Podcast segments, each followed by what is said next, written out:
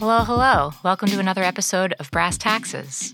I'm Caroline Craighead, and today we have one big interview for you with an old friend of mine. So I'm not going to tell you too much before we get into that, except if you're in Los Angeles uh, and you make untaxed business income, like from sales or contract work, it is time to get in touch with the city's Department of Finance and tell them how much business income you made last year.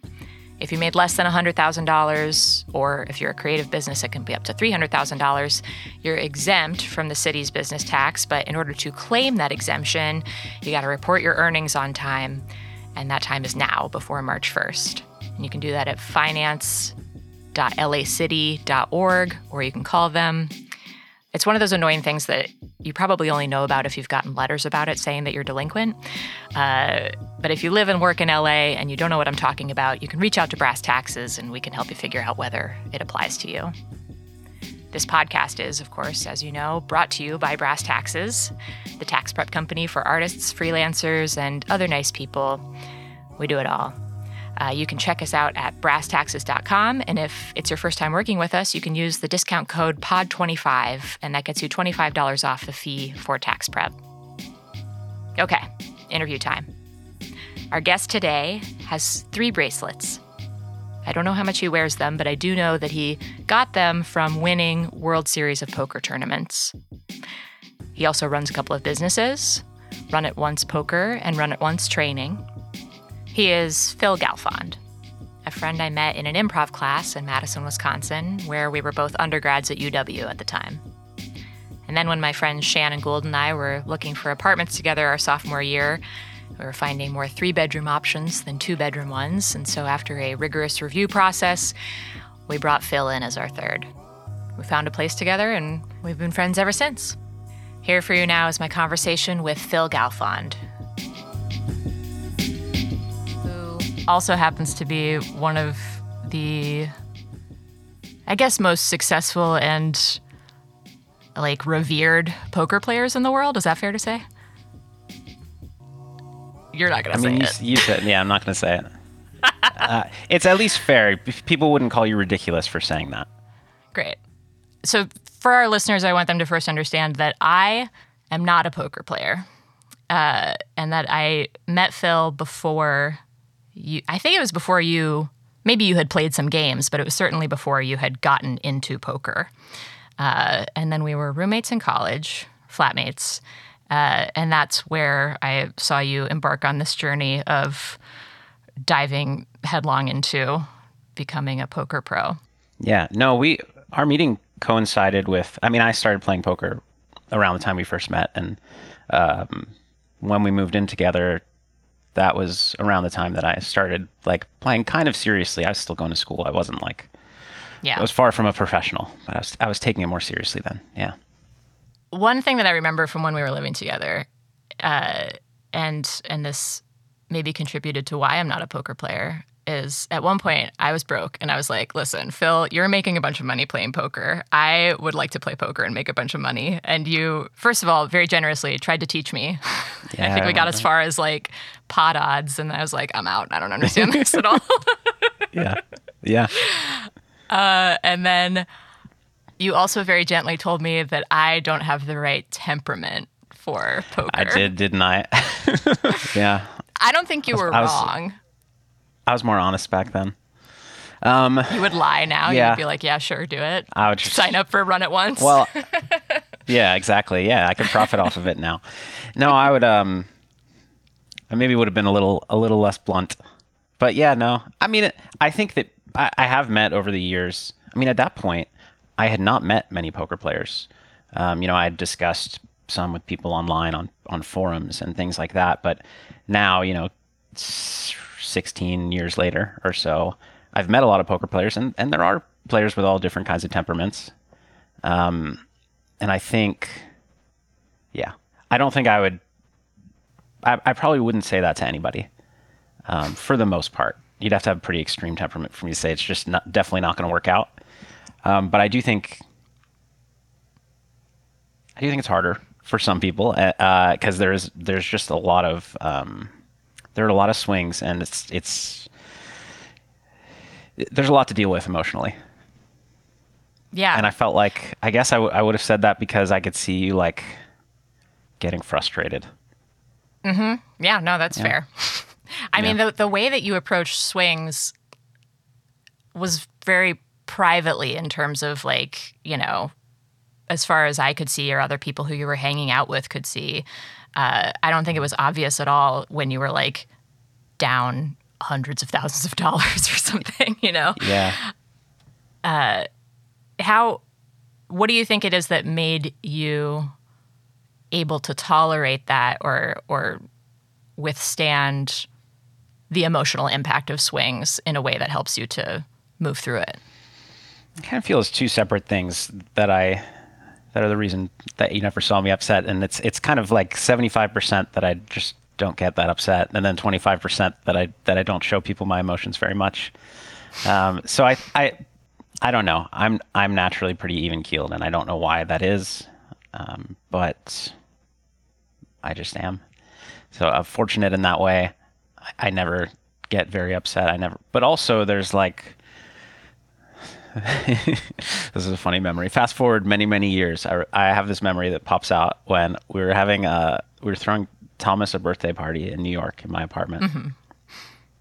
And we had, um, i remember that yeah, yeah. Anyways, so we, we hired, um, uh, two, I don't know what they're called. Not, whatever, reality shows, uh, stars from, Stars? Yeah, stars from, uh, uh, from Bad Girls Club because we used to watch that all the time to make an appearance. And uh, this is, I mean, this is not actually really going anywhere, but it sort of is. Uh, so where it's going is there was, I remember I was talking to one of them, and there was just this loud crash in my apartment, and and it, you know coming from another room, and she she commented, she was like, why you didn't react at all. I guess it's fine if you're not reacting at all. Then it's then it's probably okay. But it's just an example of like I don't know. I don't react really to. uh but you were upset like you were like oh my god what's happening or you just sort of were like okay there was a crash i need to No, I was- I think I was just like, well, yeah, no, nothing. Whatever happens, is going to be assuming nobody died. Um, you know, it'll be okay. Maybe something broke, and uh, and we had to fix it. But yeah,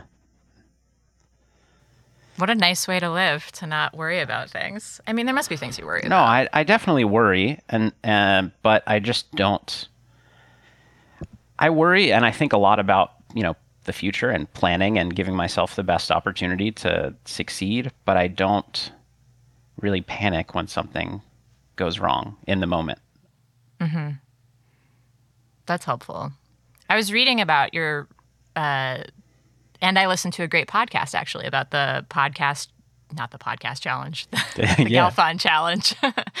uh, and I don't understand all of the ins and outs of what the rules were, but at one point you were down and saw that you needed to take a break or you just were like i'm in a headspace where i can't proceed with this and so i'm going to pay the penalty to pause action for a while and then figured out what your situation was mentally and like how to like reset in order to to keep going can Yeah. you talk about like that decision or what you Yeah. So the the the dynamic of uh, so starting last year, I started doing playing some of these challenges, which are a new dynamic for me. So basically, me and another player enter into a bet.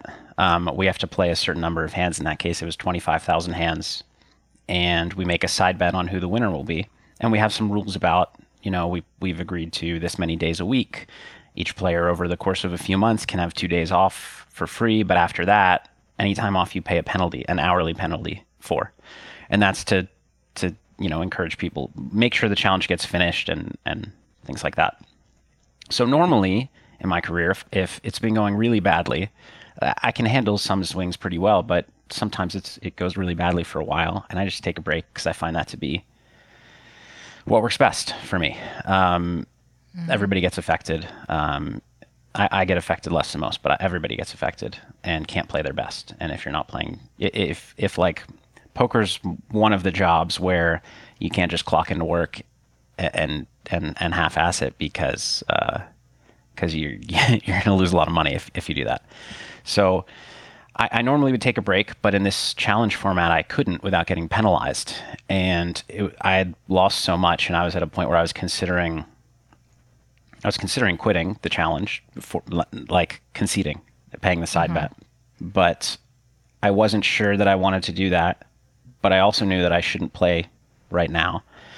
So I decided to take I don't remember how many days of pen. It coincided with a vacation that he was taking, so like I ended up having two and a half weeks or something, and only paid one week worth of penalties um, because we had already planned these sessions off. So it was fortunate timing for me.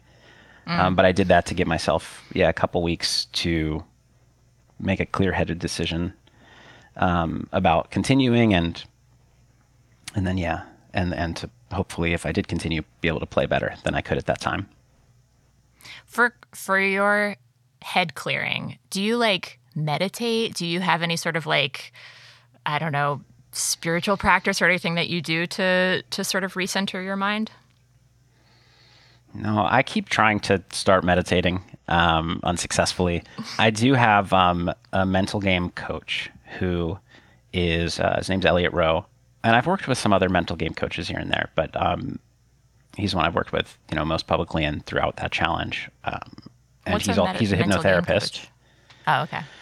So there are different kinds. He uh, some just are people who I don't know. There, so there's one I worked with a long time ago named Tommy Angelo, who he doesn't call him. He's not a hypnotherapist. He's not a, a psychologist. He's just a dude that played poker for a very long time, does meditate a lot, has a really good outlook on life, and um, a lot of experience. And and he helps with perspective, uh, really. And um, there's another well-known mental game coach who's a, a psychologist, and he helps through. I mean, I didn't. I barely worked with him directly. His name's Jared Tendler. He has a couple good uh, books on psychology and poker.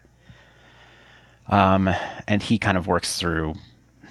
I don't know. I, I remember I worked with him once and started the process, but it was it was too much work for me. but he's you start with like a questionnaire of a bunch of things, um, and then uh, his his way is a lot more deliberate. With Elliot, um, he'll actually. I mean, it's hypnotherapy, so you s you start. He he um, puts you in a calm state, and then we'll talk you through kind of. It depends on the situation, but he'll either talk you through what's on your mind and, and basically get you to say what you need to focus on over the next week or, or in this this coming session that you're playing, um, and kind of get you to realize that, um, and then kind of get you to internalize. I don't I don't really understand the science behind it, frankly, but it works. Um, kind of gets you to great. to see things a little more clearly, and then uh, or sometimes he'll just yeah calm you down essentially. So that's the the extent of what I've done mentally, emotionally, and I've only started doing that really.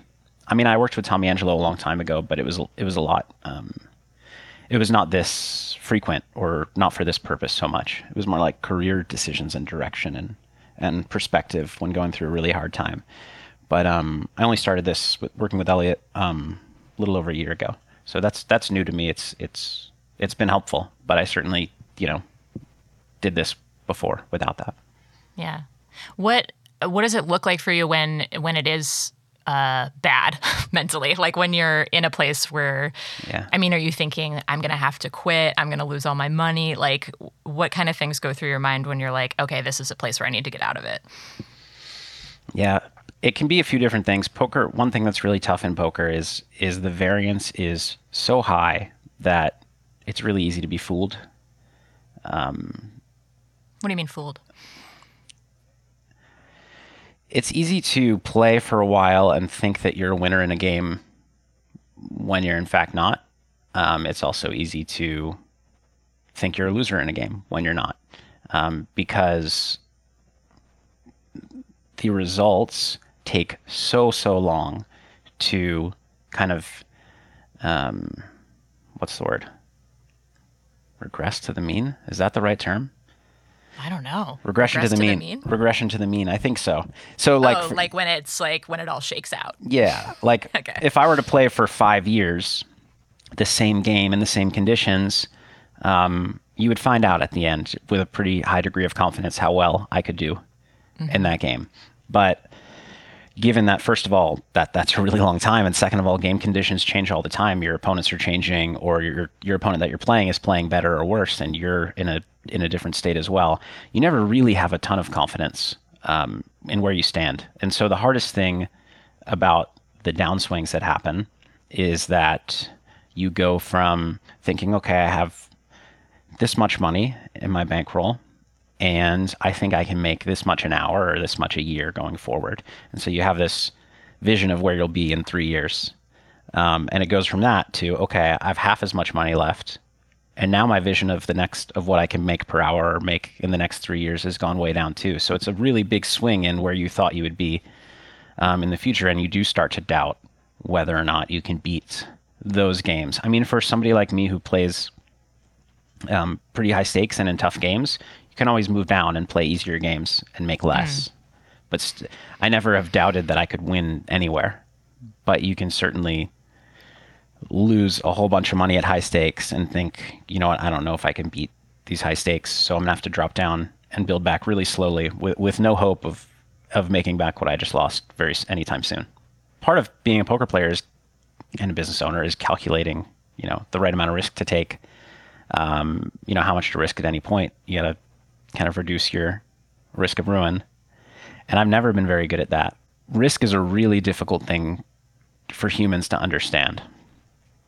And even poker players who have, have been doing this forever, and the same is true for, you know, people who work at hedge funds and, and people who run business businesses for a long time, I think are still pretty bad at understanding risk. It's still hard because we're just not built to to not be results oriented and it comes from you know if you if if a caveman puts his hand on a fire and it hurts really badly he's learned something. He he doesn't do that again. Mm-hmm. but a lot of times when you're taking risks you can do everything right and and have a bad result. And it it's really tough and you could or you can do everything wrong and have a great result. And obviously mm-hmm. the full spectrum of everything in between. And it's really really hard to not let that affect you. it's it's really not possible to not let it affect you at all, even no matter how much you how much you try. But um, it, it's a lot harder than people think, I guess. But if you're some sort of human who doesn't get fazed that much, then it's a lot easier. It helps, yeah. I mean, I, I would probably be fazed if I put my hand in a fire, I think. Sure. but uh, but no, that helps for sure and then also j- just having seen I think what it is is um, early in my poker career, there was a player who I respected a lot, um, and he said somewhere, "You you'll at one point you will be unluckier than you ever thought possible if you play this game in a you know for years. Right. At some point, you're going to be unluckier than you ever thought was even possible, and that's been true for everybody I know um, because it's just so hard to comprehend. You know how how much luck can can play a role in something that happens, and um, I know that it poker is not like most like it's not very similar to everyday life. Um, and so I would imagine a lot of people think, well, okay, that makes sense in poker because it's gambling and and mm-hmm. that's what you're doing. But it's it's really true in business and in in a lot of areas of life as well. Um, and I, am struggling to think of a good example that that would apply to everybody. Um, well, I think like I mean, a lot of our clientele. I don't know about whether it's our listeners or not, but, mm-hmm. but hopefully, uh, are in creative fields. And, you know, something like being an actor, like where you could be amazing. You can have like the yeah. best training in the world and be perfect for a part. But like if, you know, whoever was auditioning you was not feeling well because they had a weird lunch, like when you came yeah. in and did your, your reading, like, that's just luck of the draw. That's the perfect example. And there are a lot. Of, I mean, there are a lot of other ways you could, you know, the uh, whoever's casting could have a very clear idea in their mind of what they want the part to look like.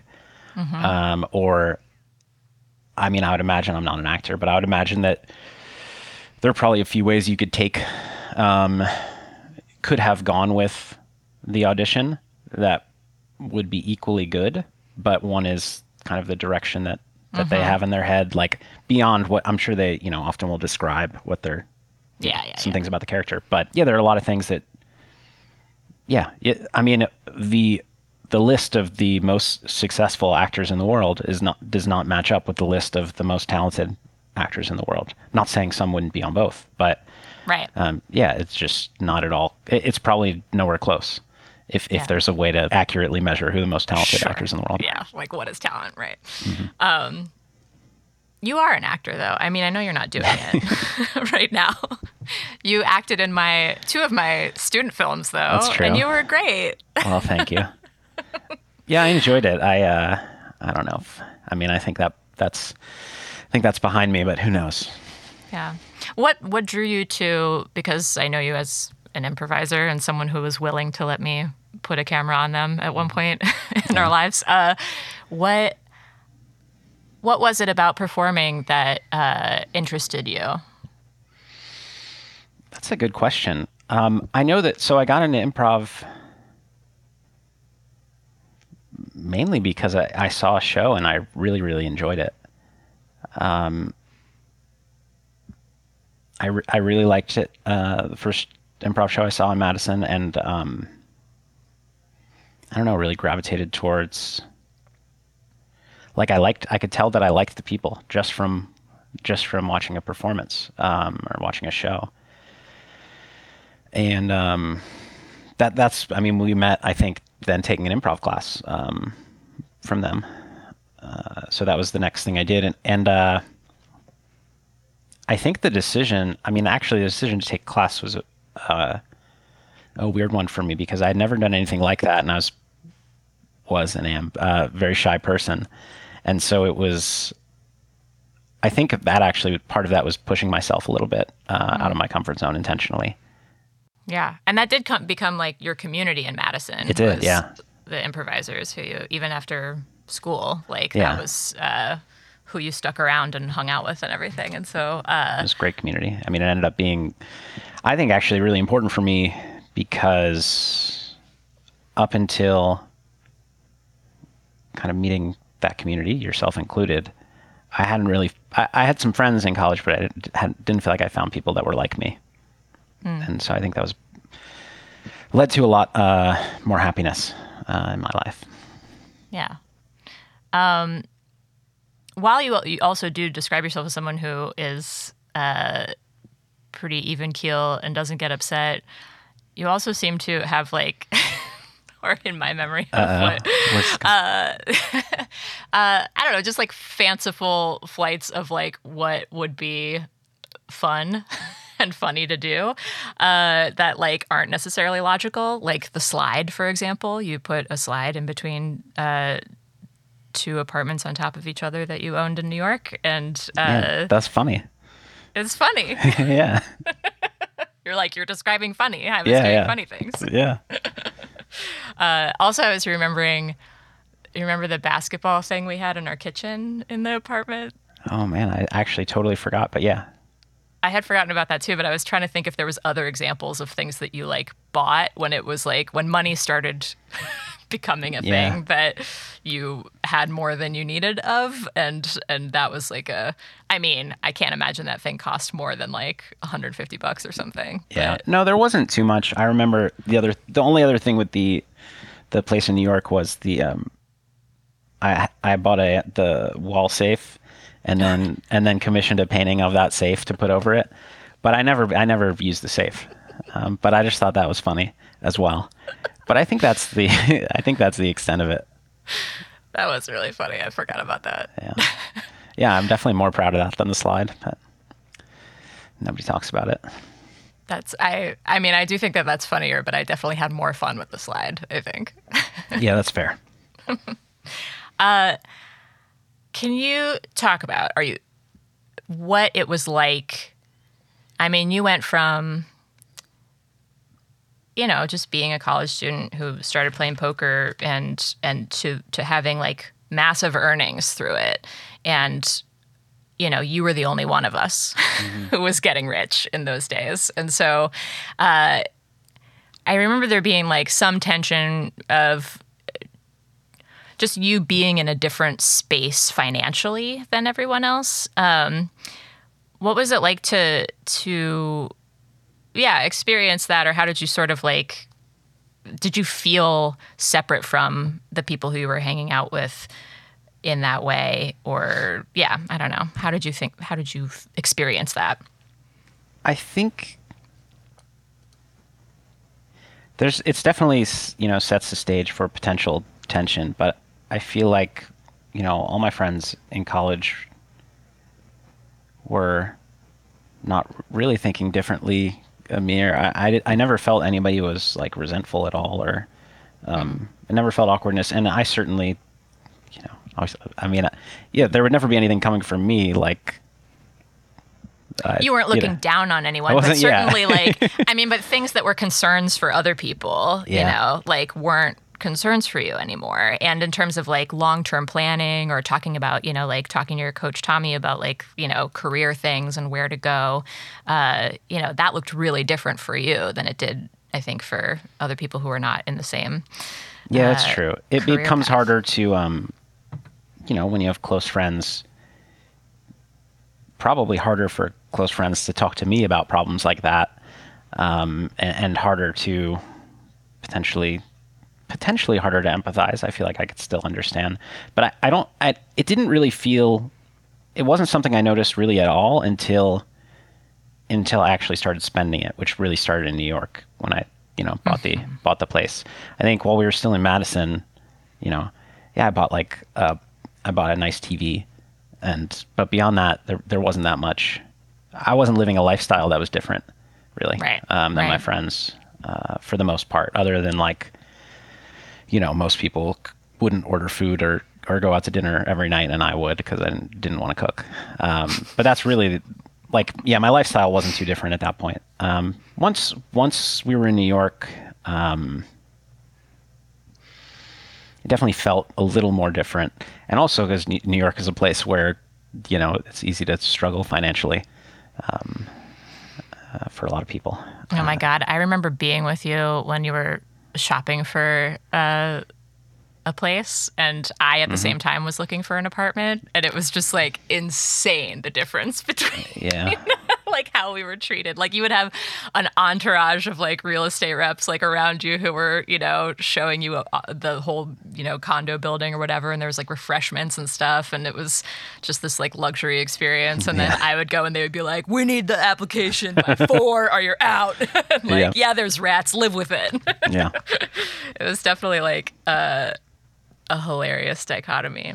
But yeah, I mean, I never got the sense that you were thinking of yourself differently or thinking differently of other people. But I feel like that reality of, you know, just like our society structures um, puts how much money you have as such a dividing factor that I actually, you know, was really impressed by how you did not like it never went it never seemed like it went to your head or anything.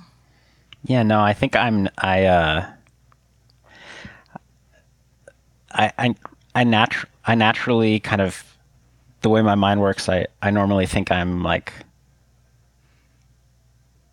worse than other people. I never think I'm better than anybody. So it's hard for it's hard for me to uh, to really like look down on people or think I'm I'm I'm better than people uh, the way I'm built.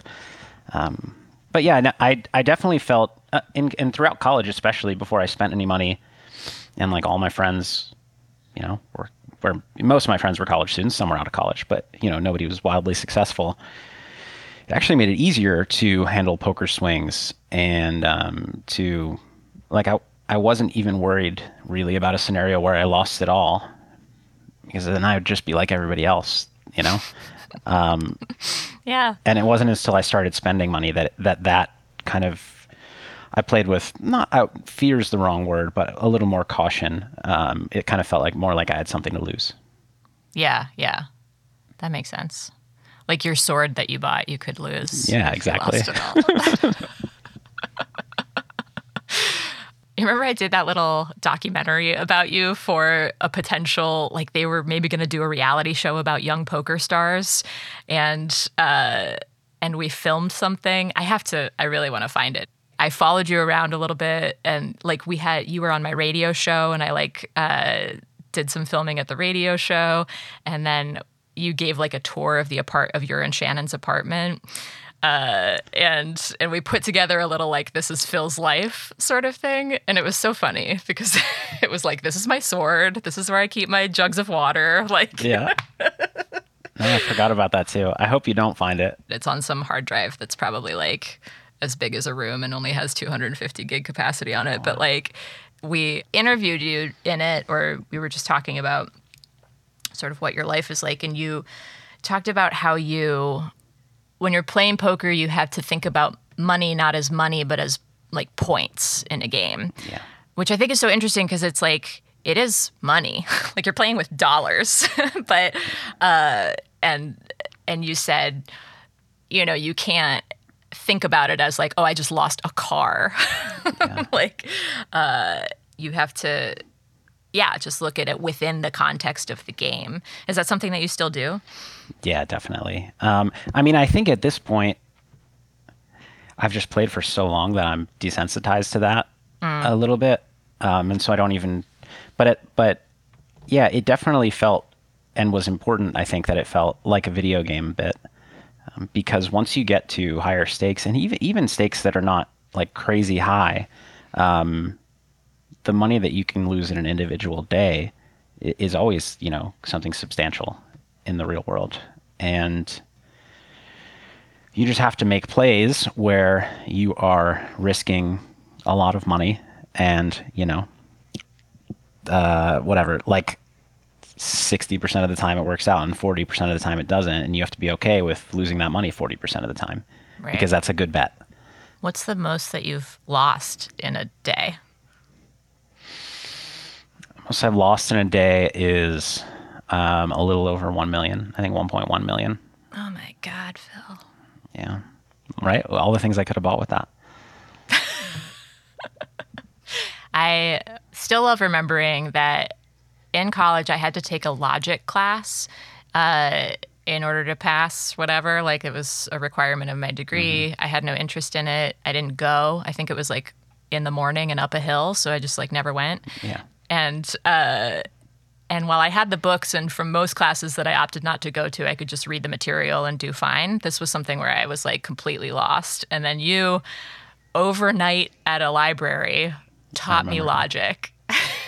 And I think I got like a C or like a B minus or something, which was way better than what I would have gotten without that. But you were so into it. You were like, i really like logic yeah this is my shit. Yeah. I know none of it now, but um, but it was very helpful in a pinch at that time. I'm glad that I, I'm glad I helped. I, yeah, I remember that well, and I do. I have my uh, my niece Lola now. Like a couple times has asked for help with math homework. I mean, she's uh, eight, seven or eight. I should know that, but um, she she doesn't. I get too excited, and she doesn't like it. I, I make her. I, I make it too hard on her, so she doesn't ask me anymore. When did you realize that you were good at math? I guess that's something that comes in school, right? Yeah, pretty early. Well, also my really early. My dad is a statistician, and he taught me things like a, a couple years before we learned them in school, like in elementary school at least. Um, and I always liked them, and I probably, I mean, I probably liked that that it was impressive that I knew things, you know, before other kids did. Um, so that's that's why I got into it. But yeah, it's it's math always um, was easier for me than other subjects. And then in college, I didn't didn't study math, You were studying philosophy or psychology, philosophy. right? The psychology side of playing poker was something that I remember you glomming onto early as well, where like figuring out what your opponent was thinking or how to read them is. I remember you would take notes on the people who were playing in Yeah. online poker tables. Like in your coaching, is that stuff that you get into as well? Of like, here's how to read people or uh, assess like how what's probably going on in their mind. It is a little bit, but it's also that's one of the elements that's harder to teach. Is, uh, but the way that it that I do teach it more is, um, basically every decision someone makes throughout a hand, you you have to add all of those things up and and kind of analyze the whole story. So sometimes you're on the river, which for, is the is the end of the hand basically, and and your opponent's betting uh, a big amount. And right now they're saying that they have, you know, one of one of these few hands. But then you go back to the turn and you go back to the flop and say, would they have bet this small on the flop with this hand that they're they're saying they have now? Um, and in a lot of cases, especially in today's kind of poker world, they are supposed to have because today people are studying solvers, which are basically the you know computers that have solved the game and can play better than any human. And if they're studying and memorizing it very well, then they will, you know, the, the solvers make sure that they balance all of these things out so that uh, so that they can't be exploited by by my line of thinking, essentially. Um, Wait, so solvers are like programs that have like been run on a particular game or something? Like what? Yeah. yeah what so so there's a there are bots and there are solvers, and the only real big distinction is that bots can actually play, mm. and, and, bots are cheating. But really, they use the same um, mechanisms to, to to learn the game, and it's you know similar to like chess. You know, uh, computers can beat any human in chess now. Um, that wasn't the case 20 years ago, I think. I don't know what, at what point it was. And, and it wasn't the case in poker 10 years ago, um, but it is now. Mm. And so entire games have been more or less solved. The way that the solvers that you use generally work is you have to give it a couple of inputs like well, this is the setup of the game. These are all the bet sizings that I'll allow each player to use. So there are some limitations, and then it goes and um, and essentially what it does is play against itself for billions of hands. Um, it doesn't understand anything about poker. It just plays against itself and keeps improving itself. Like it's it learns that oh, when I did this randomly, it had it led to better results over time. So it mm. starts doing that more, and just eventually gets to its uh, kind of a solved or close to solved version of the game. Um, so what? Yeah, software products will do that, and then you can go in and study how it plays in all of these different spots. And as a human, some people try to memorize it, which is ridiculous because um, it's too big. It's way too big. But as a human, what you have to do is you have to go in and, and kind of apply logic to what the solver is doing. You have to say, okay, why is it doing all these things? And think up reasons why it might, um, and kind of investigate those reasons further. Um, but then, if you understand the reasons, then you can apply that to situations you find yourself in rather than having to memorize something that's not not possible to memorize. Interesting. Yeah, I was reading about when I was reading about the Galfond Challenge that that's like mm. a new emerging thing yeah. in the poker world and that has like changed the game that that people who are now learning it or who are like yeah yeah frankly I was I was pretty scared um, that my strengths um, as a poker player were becoming obsolete mm. because um, but but I and I, I had taken you know before these challenges I had I had barely played for a few years because I was working on the business full time. And um, yeah, I was afraid that that like the strengths that I have don't apply anymore because the new strengths are just studying really hard, which is never my strength um, in anything. Um, but but I was I've I've been happy to learn that you know humans' capacity to to process everything that the solver spits out is still you know limited enough that that it's still poker. All the same things still apply. Mm. Just people are getting better. Yeah. It's I mean, I know this about you, and yet I, f- it, I feel like it is a surprising thing that you uh, don't like studying, and yet, like, you log tons and tons of hours of like playing or like doing, especially you know back in those early days. You had multiple mm-hmm. games at, at, a time, going for hours and days at a time, and uh, and that was not something that you felt was a slog, right? Like, but right. but is it just the engagement part of it that makes it uh, something that you're willing to to endure to get better, rather than just like studying solo? No, it's it's more that this is kind of the same thing we were talking about with school subjects. That if something is interesting to me, I I I have a lot of energy and patience, and, and I I enjoy it. I mean, like I when we were studying when I was teaching you logic in the library for I don't know how many hours, I was enjoying that. I wasn't. It wasn't hard work. Right. And so that was you know something like studying, but I I like it. So there are there are some things that I can work on that are hard work, but it's but it's hard work that I like. Right. So yeah, it's more do I find something interesting or do I not find it interesting? And if I don't find it interesting, I cannot summon the willpower to uh, to get through it. I feel like that's a pretty, I mean, I can't say it's completely universal, but like I certainly identify with that, you know, where like Yeah. if you talk about the number of hours that it takes to like, you know, create a film or, you know, Right. or edit something, it's like only because I'm editing it do I, you know, like because it's something that I enjoy doing and I like that I'm affecting the the result. Uh, is it something that I'm like, like if you just say, hey, spend, you know, 200 hours doing something, I would just be like, oh, that sucks. I don't want to do Yeah. no, exa- edit, editing's a perfect example. Editing is so hard. It takes so long. I mean, I haven't done uh, nearly the editing you have, but I make poker videos and sometimes you have to edit them and it's, Yeah. yeah. Yeah, that's true. Do you have any questions for me? Do you know much about uh, gambling tax? It's, no. It's, I know it's pretty nothing messed about up. it. Yeah, what tell Yeah. me about it. you, the main thing that's that's really frustrating as a poker player is that you cannot um, you can't carry over losses. So if I Oh. if I lose a million dollars this year and next year I win a million dollars, I pay full tax on that million, and I'm da- I'm down overall. Like my play results is even, but I'm down overall. Wow. So you actually, as a poker player, have to be very careful about how much risk you take during a calendar year and a lot of players will increase their risk at the end of the year if they've had a good year because they know once the once once January 1st comes around they have to they have to stop taking as much risk. Fascinating. I had no idea that you couldn't Yeah. carry losses. Yeah, it's it's pretty dumb and I don't I mean I don't know why that is, but it just is.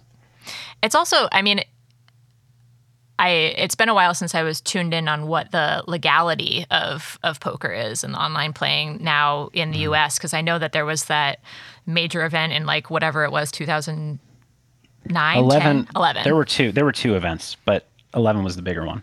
and that was when like assets were seized from Yeah. players across like multiple platforms. And then what happened to that? They just like seized it, and then it was like this is the property of the Uh, U.S. or it's, Players for the most part got paid back. Oh, Um, they so they I think there were three major sites and really two big ones, Full Tilt and Poker Stars. They made the sites pay you back, but Full Tilt could not pay back. oh no. They had done something that they're not supposed to do, which is use player balances for expenses. And they would have been fine. They were making so much money that over time they would have been fine, except that they got shut down ah, um, and then they couldn't pay back. And what ended up happening is um, PokerStars bought Full Tilt, and as part and I think as part of their settlement with the Department of Justice, paid back all the Full Tilt players um, as well. So everybody got paid back. It was an annoying process. You had to, I mean, as all government uh, type things Oh, are. yeah. But yeah,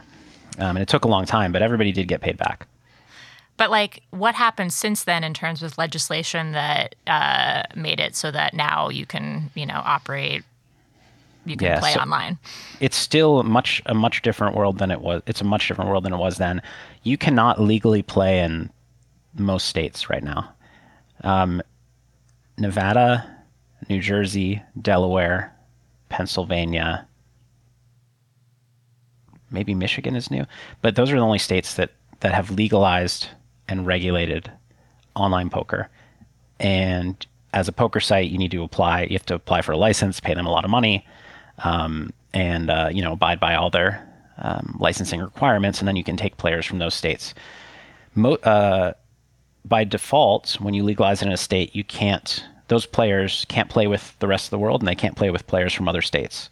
But all that said, there are a lot of ways to play illegally uh, out of the U.S., and you, as a player, don't. don't it's not illegal for you, but it's illegal for the sites letting you play and that means almost all of them i know of one this is not true for but almost all of them don't have gaming licenses anywhere they're not regulated by anything and so if they're not an ethical company then you know th- there's nothing stopping them from from taking your money most of them don't haven't yet Um, but but I would definitely tell people to exercise caution playing uh, on these sites. And actually, this is part of why the argument, uh, you know, by the U.S. government of you know we're trying to protect people from themselves and and you know it, it, it doesn't it doesn't hold water because people are still playing they're just playing at less safe places than they would be if if we let them play legally in the US.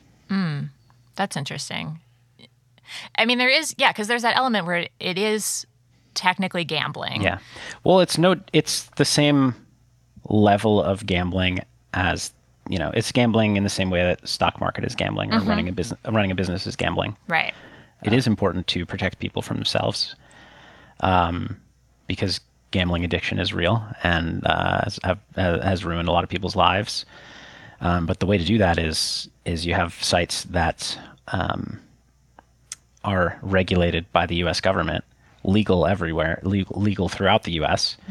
And you know they have things in place like um, so. So my business is a poker site. We we don't operate in the U.S. We operate in the in the places we're allowed to with the licenses we have. And part of those licensing requirements are, you know, if some if somebody comes on our site and starts playing for reasonable stakes, we have to stop them and we have to verify their their wealth because if they don't have a certain level of wealth, we have to stop them from doing that. Oh, interesting. And yeah, so there are a lot of things like you have to you have to make sure that they're not playing well above their means. You have to have things in place where they can self-exclude themselves. So say like there's an, there are options for like don't let me play for another month or don't let me play above these stakes that they mm-hmm. can put in place so they they can protect themselves from themselves. Um, and then there are all these things about like the biggest thing is is uh, anti-money laundering things. So you have to find out where all the money came from because it's a big hassle when you're when you're the business, but uh, there for obvious reasons. But um, but uh, but no, but like the you can right now, wherever you are, go and play on some sites which I won't name. Um, and you know, sign up for an account today, deposit 50k in Bitcoin, and you're playing wow. and and you can also just as easily transfer that money to another player who then cashes it out. Like i mean you can launder money through these sites because they're not regulated in the us and they're they're not regulated by anybody. Um, Hence the argument for bring it all home, regulate it, and yeah. make it legal yeah. play. Yeah, yeah. And i think it is heading that direction fortunately. That's good. Thank you so much for talking Yeah, to me. no, my pleasure. Do you want to um, plug anything? No i mean I, i'm on I, You have I, uh, businesses, Phil. Yeah, that's true. My businesses are Run It Once Poker and Run It Once Training, um, where you can play poker and learn poker. RunItOnce.com is where you uh, learn poker from a lot of pros like me, and uh, RunItOnce.eu. Um, not for our U.S. listeners, um, but for for most countries, I think, uh, can go play poker. And we have regulations, uh, so you're, you're, you can protect yourself from yourself. that's that's a good sales pitch. I was gonna say, Yeah. super fun. Yeah.